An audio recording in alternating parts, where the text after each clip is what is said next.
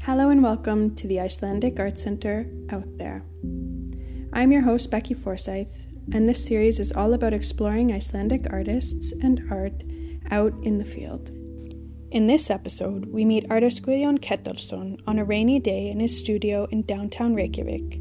The space is part woodshop, part storage, well lived and worked in, with framed works and sculptures covering the walls and objects piled up in corners.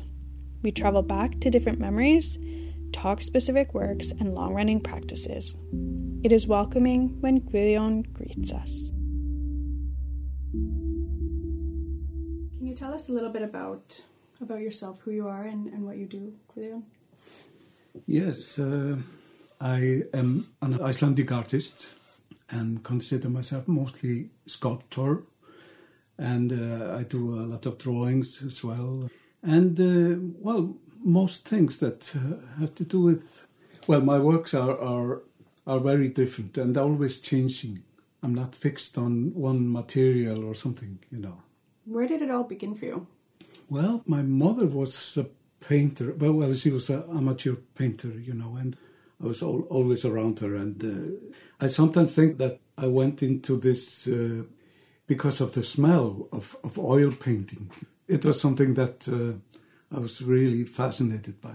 And of course I started to paint a little bit uh, as a boy. And uh, and then after graduate school, I, I uh, went to the uh, art school then. It was not an academy then. And graduated in seventy-eight from the recently developed Department of Mixed Media, then Nýlistadeildin. Was founded by, by Magnus Pálsson and Hildur Hákonardóttir. And then I went to Canada. I wanted to go to the States, but the, the good schools there were very expensive. And uh, I went to, to Nova Scotia, Nova Scotia College of Art, into uh, the sculpture department. Yes, that's my background. Your earliest memories are, are of your mother painting? Yeah, yeah, I think so, yeah. She had a small space in, at home, but she also took some courses. Um, you mentioned Nýlistadeildin. Can you explain a bit what the atmosphere was at the time during your studies in that that department? There was a lot going on, on in those years, you know.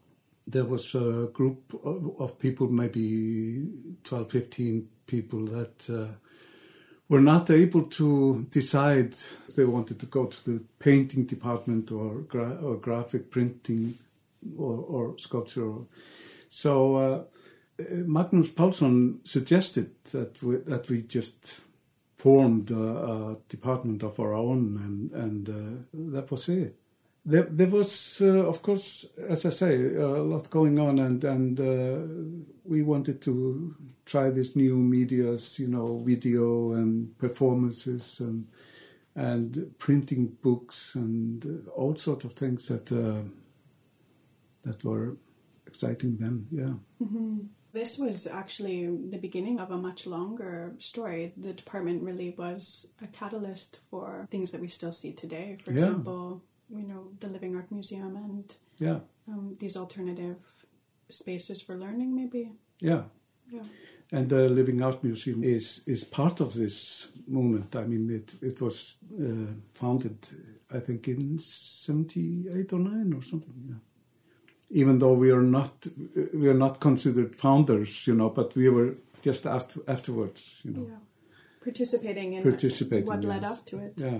Yeah, I mean, the, your experience of that department must have been very defining in terms of, you know, what happened in your own practice following that. What did you take with you from that department as you moved into a new education system in Canada? Yes, I was working on things that are related to this idea of conceptualism, and, and that was, of course, the...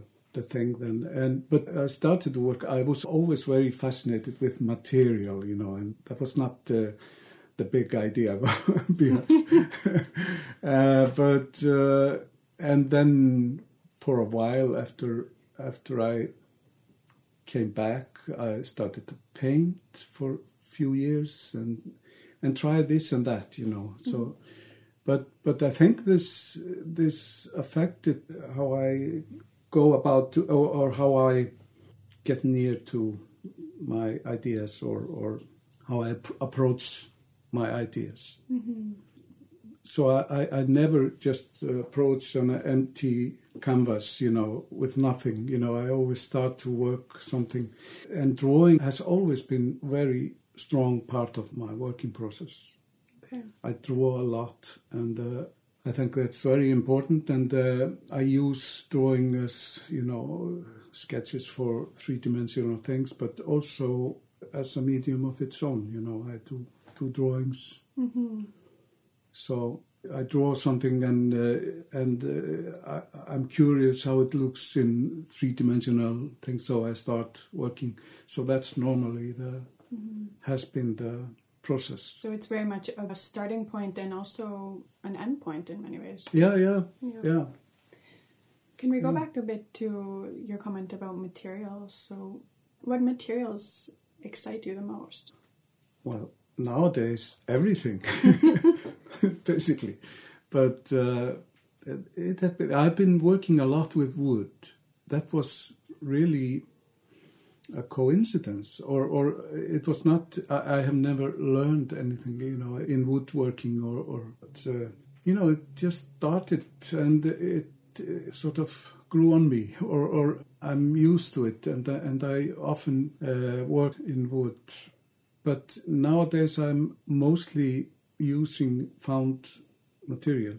I have uh, made works the recent years that uh, that are really about finding wood and material. So I write where I find it and describe the object or piece and things like this. But nowadays uh, I'm just walking the streets and waiting for something to happen, you know. Behind you there's rollers that have text stamped into them. Yeah. Can you tell me a bit about these works? For a while, I I, uh, I did a lot of uh, tools. Their uh, purpose is not very clear. So, but these are tools that are that you can roll a repeated sentence or or words, you know, and you can stamp them in sand or on the beach or or in the snow. In one of them, it says "Jæja, jæja," and repeatedly, and uh, "jæja" is an Icelandic word that really has no direct meaning. You know that word. Mm-hmm. You know, it can mean a lot, you know. So, and uh, one roller says et cetera, et cetera. So it's just repeating that. Mm-hmm. And the third one is uh, "c'est la vie, c'est la vie." As you speak about them, there seems to be a performative element. Yeah. Is that directly part of the work, or is that conceptual intention? Well, I have exhibited them with a line of sand that I print, you know, so it's an installation of results of a performance, but it's not a performance in that way that I mm-hmm. I um, do in front of audience, but obviously it is, you know, the result of... of something has happened here. Thinking about new tools, in an earlier exhibition, uh, Guðjón Ketilsson, he talks about the tools as an extension of the body or of being, um, which is quite a nice description, I think. And he mentions that that brings us closer to these things. What is it that you're seeking in your investigations with this long series of tools? What is at the core of it? Well, I've often been very interested in the relation between the objects that I make, the sculptures, and the body, and the way that you set your body into the sculptures or the object. I used to go a lot to and like these old folk museums, you know, and, and seeing old tools that you can't really see the purpose or how you use them, mm-hmm. but you try to put your hands usually, you hold there and you do this, and you know, you try to allow the tool to teach itself on you, mm-hmm. you know. And I was very interested in that, that you, for one, that the tool is convincing as a tool, you know, not a, an art object necessarily, but, but that the tool that you see is used and you try to imagine how you fit into it or, or how you can use it. Yeah, that was my my drive in this in this process. The scale of the works are are made in comparison to the physical yeah. body. Yeah. Grayness between craft and art and craftsmanship must in some way come into the dialogue about your work. What is the meaning of that dialogue to you? It's very important. Like, for example, in, in the tools, I found out very early, because it was a long period of time that I was working with them. I used to make a tool in between other bigger works, you know, and it was relaxing, just to, a spontaneous thing. But I found out very early that I had to make them, uh, make them convincing, you know, that they had to look like tools, like they had been used, and that was a part of it. And I spent a lot of time in, yeah, making them. And I think uh, in other cases it's not so big deal. But in some cases I have to work very slowly, you know, because I'm thinking about the development of where this is going, where should I go this, you know, it, it, it can't go very fast, you know, it's... It's developing uh, while I'm making them. Mm-hmm. So so the time factor is important. And you allow yourself the freedom for the development of the work to take place in the process. Exactly. So when you set out, you don't have an immediate end goal. No. Like in, in those pieces, I draw maybe a very rough sketch of, of something. Uh, sometimes it's uh, based on on a metal object that I find somewhere, and I put uh, maybe a handle on that, a wooden handle on that, and sometimes I draw a rough sketch of something like that. I always give myself the freedom of changing things in the process, so it has to go very slowly. Mm-hmm. And that means that uh, you can see it, you know, that... The decisions are become very precise. Yeah. Mm-hmm. You're the current recipient of the Icelandic Art Prize Artist of the Year. What does it feel like to be recognized for your contribution to art in Iceland in that way?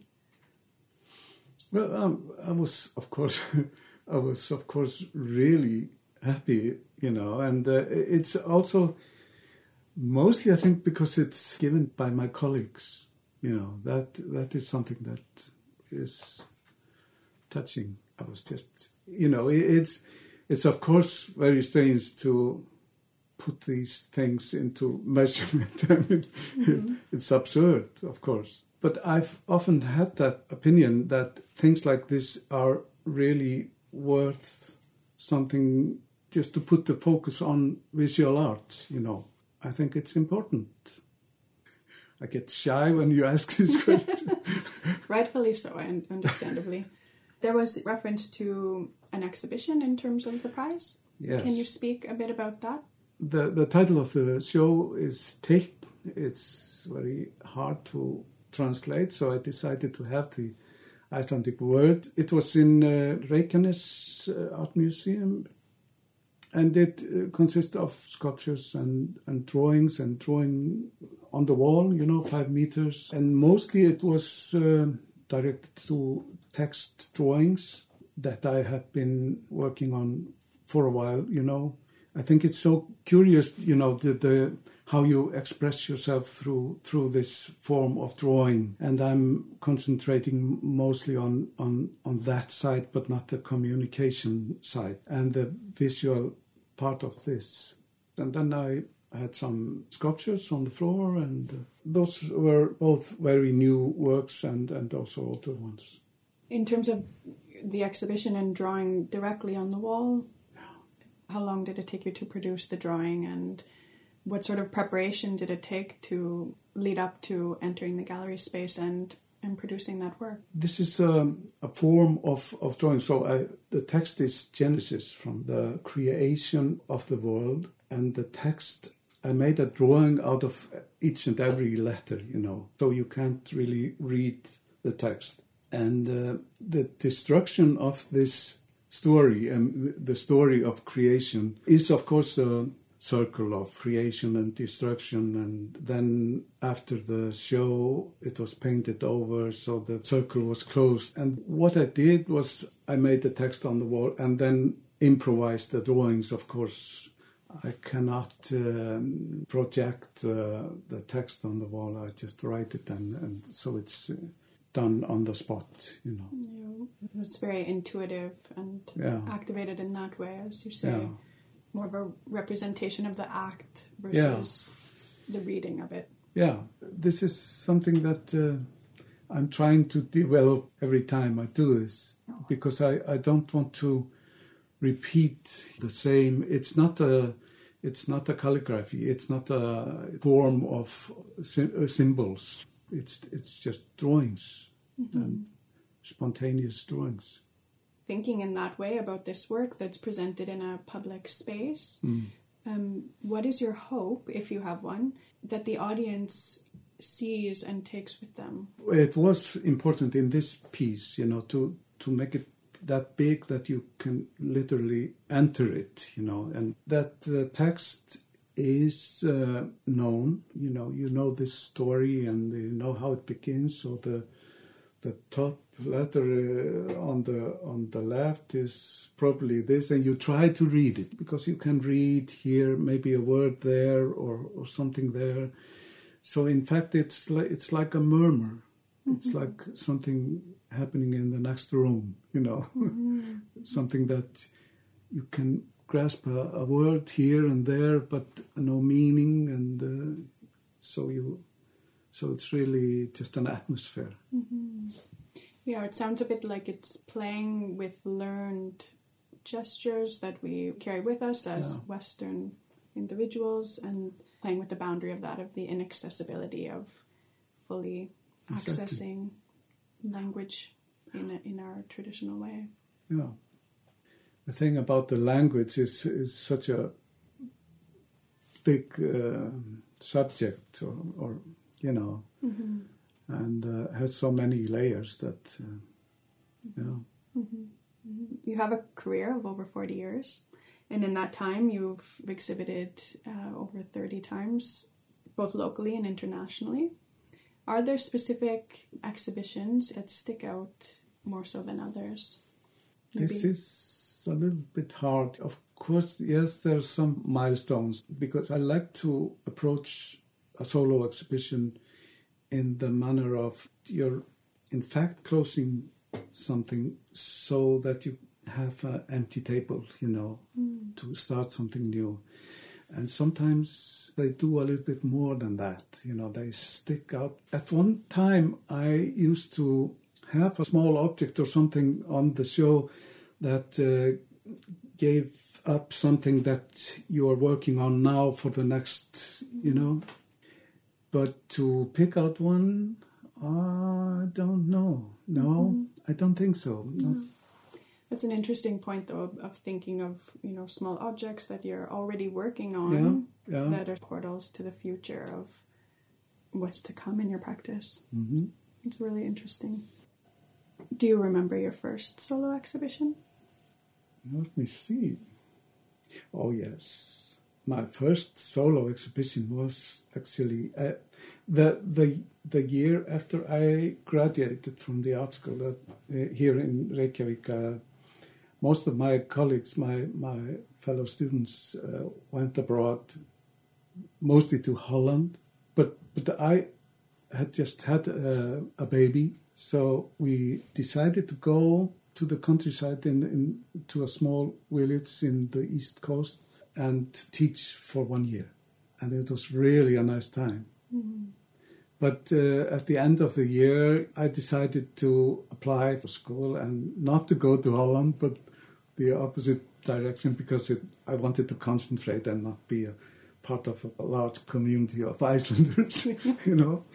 I really didn't have any money, and there was I didn't know what to do, but I decided to have an exhibition to finance my stay there, or, or at least the travel cost or th- things like this. Mm-hmm. And but it was really a nice exhibition, and and I sold a lot of the drawings and, you know, things in the village, and uh, of course I knew all the people, and they they cared about me,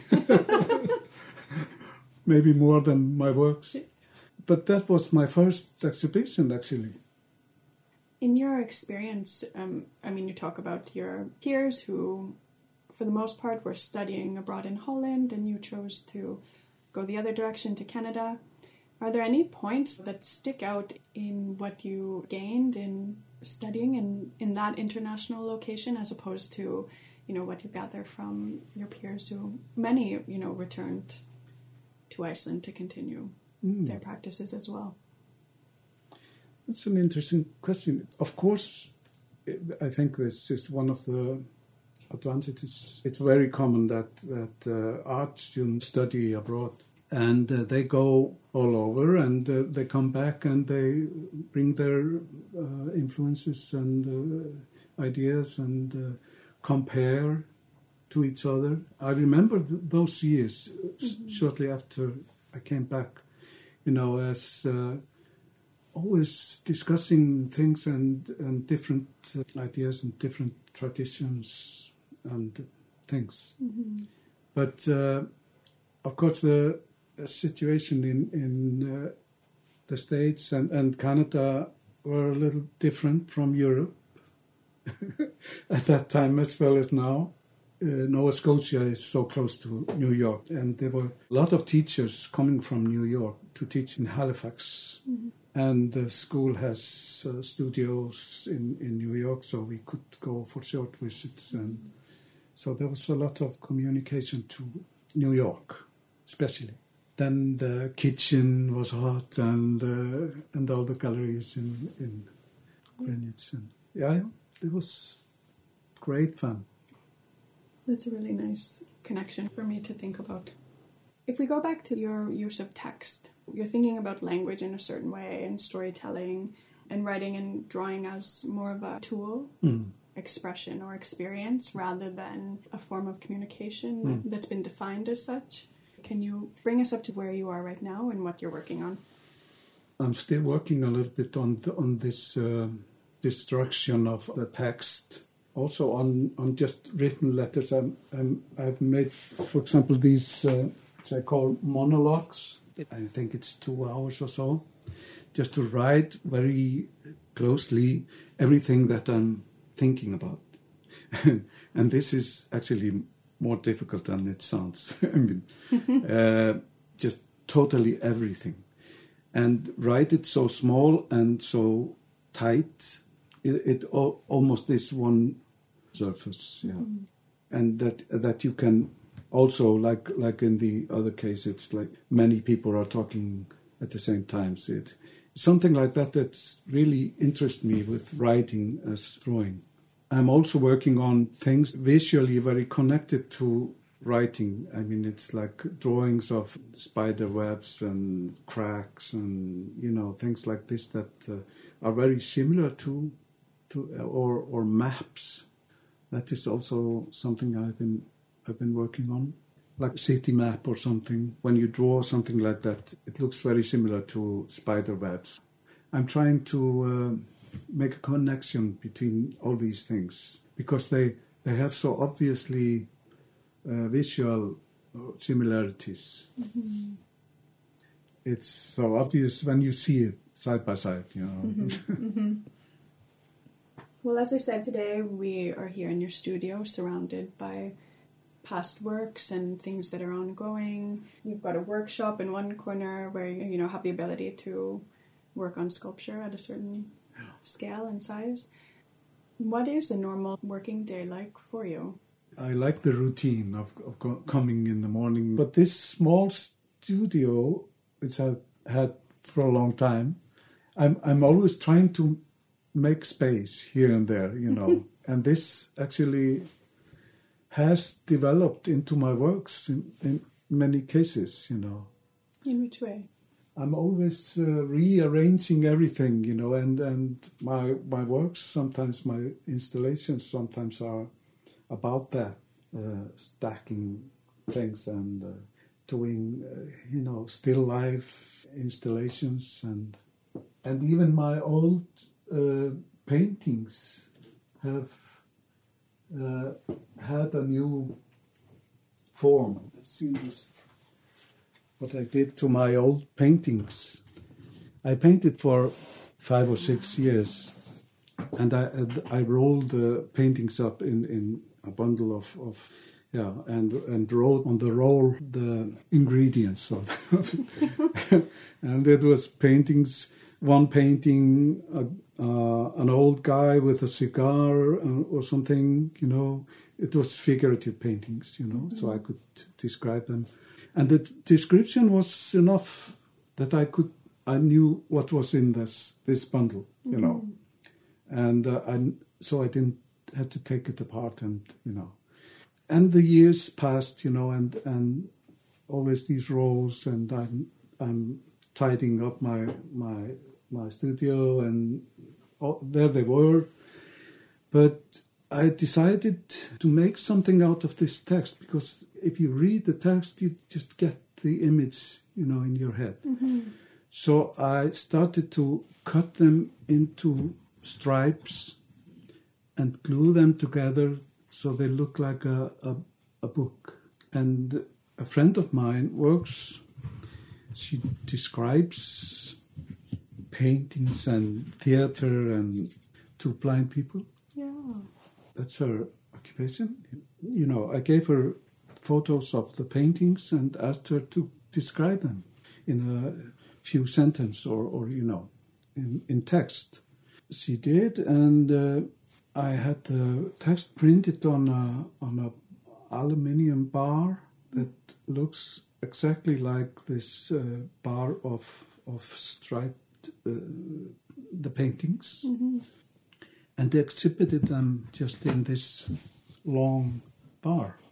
So the idea is that you read the text and you know the painting is there, and you uh, you form an uh, an image in your head uh, of of the painting. So I thought it was just uh, I'm I'm just making a lot of pictures, and mm-hmm. and it was uh, really nice. At one point in in the exhibition, there were a group of children with their teacher sitting on the floor and drawing from the description of the teacher, and she she read the text to them, and, and they drew pictures, and it was fabulous. It was just so beautiful pictures. Yeah. And then I knew I had done the right thing. That opens up a whole new discussion of of thinking about accessibility of visual art, you know, something where we're quite often overlooking certain participants in society, mm-hmm. whether or not it be someone who's visually impaired or children who are unable to read at this yeah. time. And yeah, that's a really lovely sort of transformation of of mm-hmm. the work itself. Thank you. Yeah, it comes from reorganizing your studio. The material that I see when I'm I'm using found materials. Found is not maybe the exact word for it, because it's sometimes you, it's something that you own yourself or belong to your childhood or something, you know, that, that I use. But in every case, they are objects that have the have a history of their own. Yeah, it's also of of uh, things that I find in the streets. I mean, I, I really believe that there's a story here, you know, mm-hmm. and that is often uh, the drive, the the reason that why I pick them up, because I, there's a small glove, a children's glove, and I I can just imagine very easily there's a story here, you know. When do you know that you've revealed or hit the right story? Well, you don't know. You you just speculate. You know that's that's you know that's the fun part of it. It reveals itself. Yeah, of course. Through the process. Yeah. yeah. And at one, one point, I I wanted to um, collect uh, palettes from, from painters all over, and, and I did. You know, I have a lot of them here. But I really, that it it's also, you know, I, I sent them a little down just to see the colors better, and also to see this type of reading part of of them. But it really raises the question of whose work is it? I mean, the painters that have used them, or mine that, uh, mm-hmm. you know. And I like I like that also, you know. The, mm-hmm. I wonder when you're when you're revealing the layers in these palettes, mm. does it sort of send you back directly to specific works? Are you able to read them in the same way that you, you know, read the quotes that you talked about, your descriptions of your paintings in the role? Exactly, yeah, yeah. That that was that was what what happened, and and uh, not in every case, of course, but I remember ah, this was when I was painting. The, this painting or, or something, you know. And sometimes you can really tell from the palettes of, of the painters, of the Icelandic painters, that this painter is a landscape painter and, and uh, things like this. It's, it's a fun speculation, I mean, for each and every one of them. And of course it's, it reveals also how they paint. In some cases they they are very organized, you know, all the The light colors are here, or the earth colors are there, and uh, things like this. Mm-hmm. Some and some are very chaotic, and uh, that's also one part of this. But I have never exhibited them. Okay. A future project, yeah. Yes. One in the works. Moving into general thinking about the visual arts in Iceland, what has your experience been as a practicing artist on geographically in Iceland, which is an island, very specific island borders? What have been the advantages or disadvantages of that? The advantages is, is that it's a small community, and you know all the people, well, most of the people. I think the, the situation is very active in Reykjavik, and for the past years in some places in, in the countryside also. I think uh, there's also this group of people that know each other very well. Well, they have this Living Art Museum, for example. I, I mean, it, it's it's very important for us. It's not a very vivid uh, gallery scene. Well, sometimes it is, yeah, but, but not so many galleries, but very active ones. I think that this... This closeness of, of the artists and uh, this community is, is the advantages, definitely. Mm-hmm. But of course, uh, this uh, uh, this also means that we are isolated. I mean, we're but that uh, is less the past years when, when internet is uh, becoming so active. As you say, in the seventies, even people were traveling yeah. quite actively to seek art education outside of yeah. Iceland and yeah. returning with those skills. Yeah. Mm-hmm. Yeah. So there's always maybe been this urge to reach out and and come back. Yeah, exactly. I guess that's also what really makes the scene different here.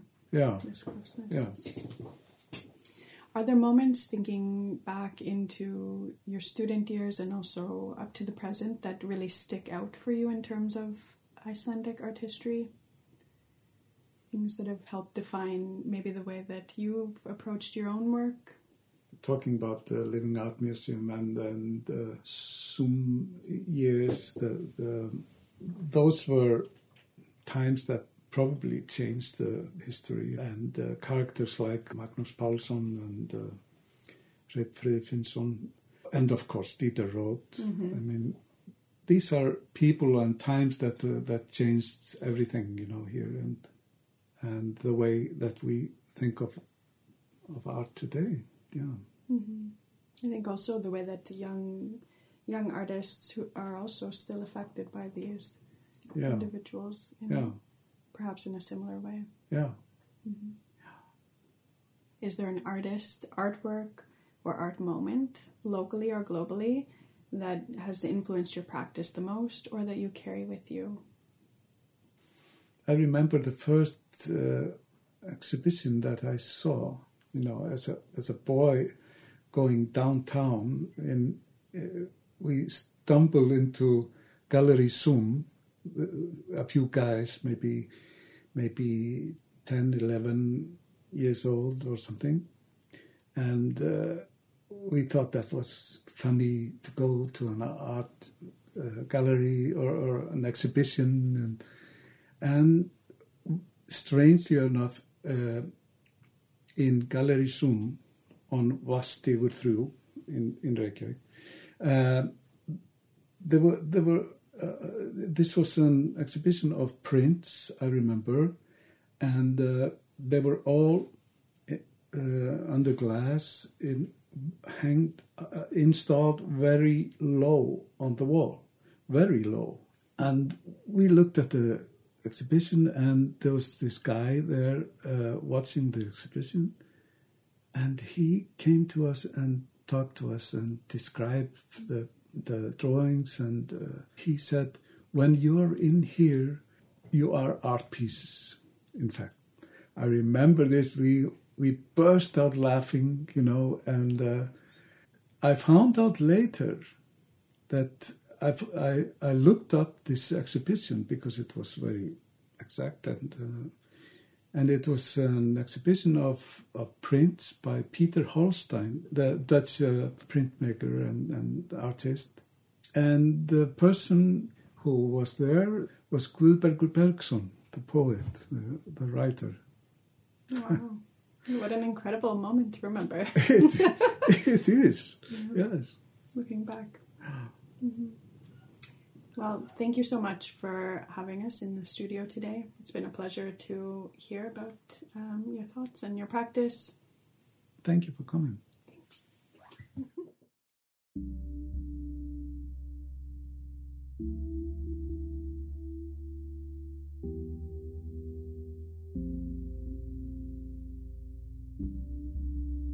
Thank you for joining episode three of the Icelandic Art Center podcast Out There. In episode four, we change things up with art collective Lucky Three, or Darren Mark, Dierfina Benita, and Melanie Obaldo. Lucky Three held their breakthrough exhibition, Lucky Me, in Klingenberg in twenty nineteen, and have opened up conversation about nostalgia, diaspora, displacement, and belonging from the viewpoint of their Filipino origins. We talk identity and location, and their collaborative hopes and dreams. Join in here next time.